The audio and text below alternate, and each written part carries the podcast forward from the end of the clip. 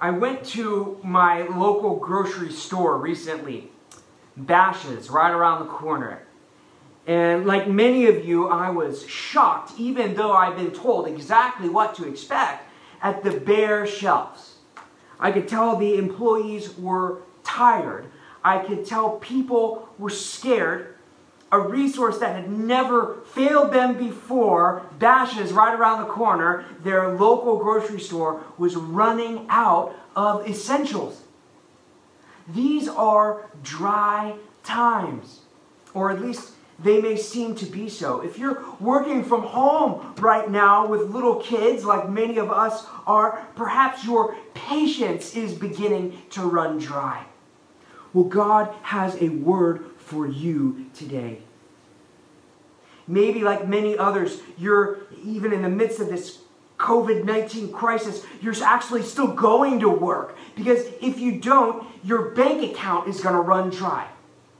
Well, God has a word for you today.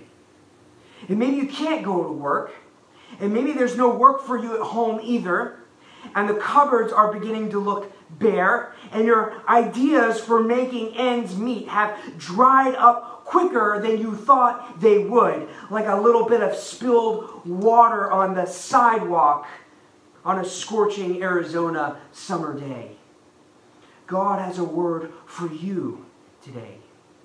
Or perhaps you're a healthcare worker and you see these resources that you need to save lives, from respirators to funding to maybe even the emotional energy, drying up before your very eyes. God has a word for you today. And perhaps this is your first time to hear a sermon in a long time. Maybe this showed up in your Facebook feed and you just decided to click on it. And maybe it's been weeks or months or even years since you've received the nourishing body and thirst-quenching blood of Jesus Christ in the Holy Sacrament. And there's no sign of relief for you. But God has a word for you today. And maybe you're spiritually dry and brittle. Maybe you're knocking at the door of an inner death because your attitudes and affections and actions just keep turning selfishly inward. God has a word for you today. Perhaps you're barely able to remember or imagine what it might be like to be rejuvenated by rivers of living water. Not just physically, socially, financially, whatever, but spiritually. At the deepest part of who you are. God has a word for you today. You may not know if you're going to make it emotionally, economically, physically, spiritually. And so you might have this question to God: can these dry bones live?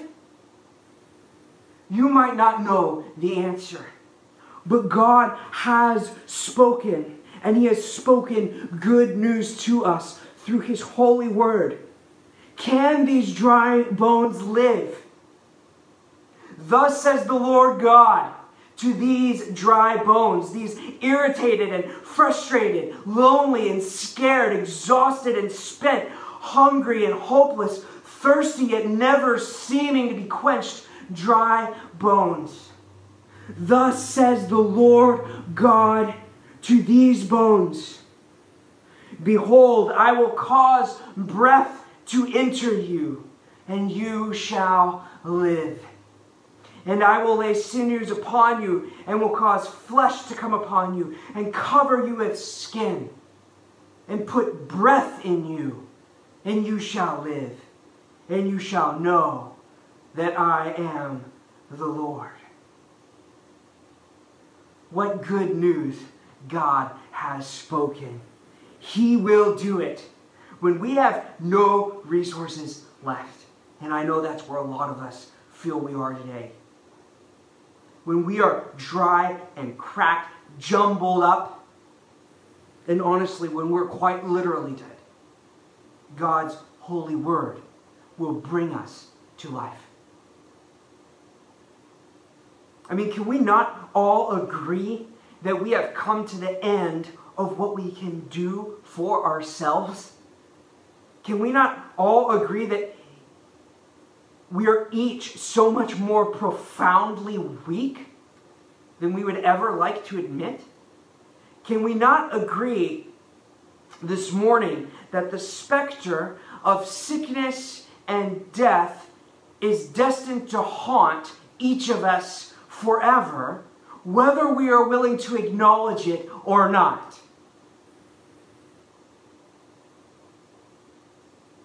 If a novel coronavirus doesn't get me, I'll destroy myself with my own inclinations toward a fearful kind of greed, a desperate sort of grab for power, a stubborn insistence that I can get myself out of this spiritual hole that I've dug for myself.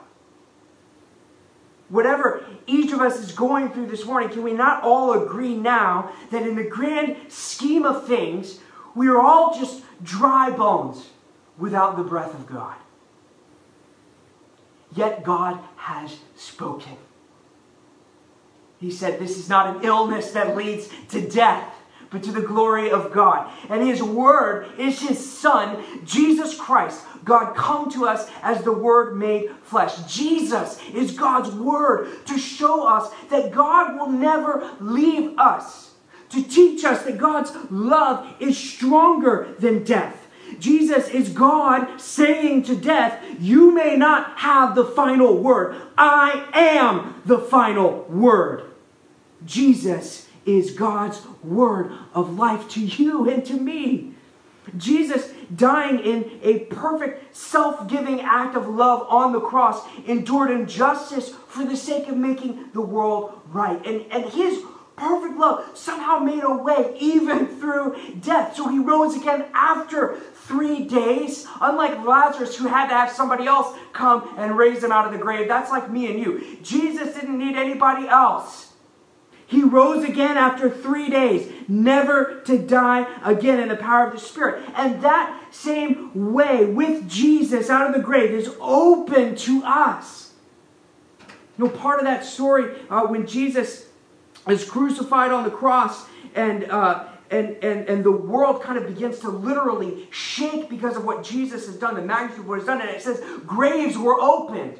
And so this way has been opened for us if we are willing to follow Jesus through the cross. Now look, that doesn't mean that we're going to escape every kind of death. In fact, if we follow Jesus through the cross, we will, in fact, die to the sinful and selfish part of ourselves and to the slavery that brings to the world. And so we'll find that part of us, that sinful, selfish part, passing away. And that won't always be comfortable. That will sometimes be painful. And yet, as we follow Jesus, we will follow Him into the fullest, most real kind of life, something so much better than what is dying, a new creation, life in and with God Himself. And this begins even now. God has spoken in His Son Jesus, and then He has breathed His Holy Spirit into all those that follow Him, so we can begin to experience that eternal life, to live in that eternal life, in satisfied, our thirst quenched right here, right now, wherever you are, in the power of the Spirit, simply by trusting your life to the Lord, to Jesus. So we may indeed feel thirsty and be thirsty, or dry or brittle or cracked, and maybe even on the brink of turning to dust. And yet, where the Spirit is, there are rivers of living water that set us free to be what we were created to be. Just like Lazarus was set free from those grave cloths, we can take that stuff off, and we are now free to live in light of this new life that God is giving us in the Spirit by His Son, Jesus. So however dry you are in this moment, and I know lots of us are feeling pretty dry, myself included, let's turn to Jesus. However inadequate, however dry, dead you're feeling, turn to Jesus. Receive His love and grace by faith and with thanksgiving. And you will find that your inner thirsts are quenched, that your life is restored. And whatever your circumstance is, you will find grace. That's the free, unmerited gift of God. You will find grace that will keep you even to everlasting life. Amen.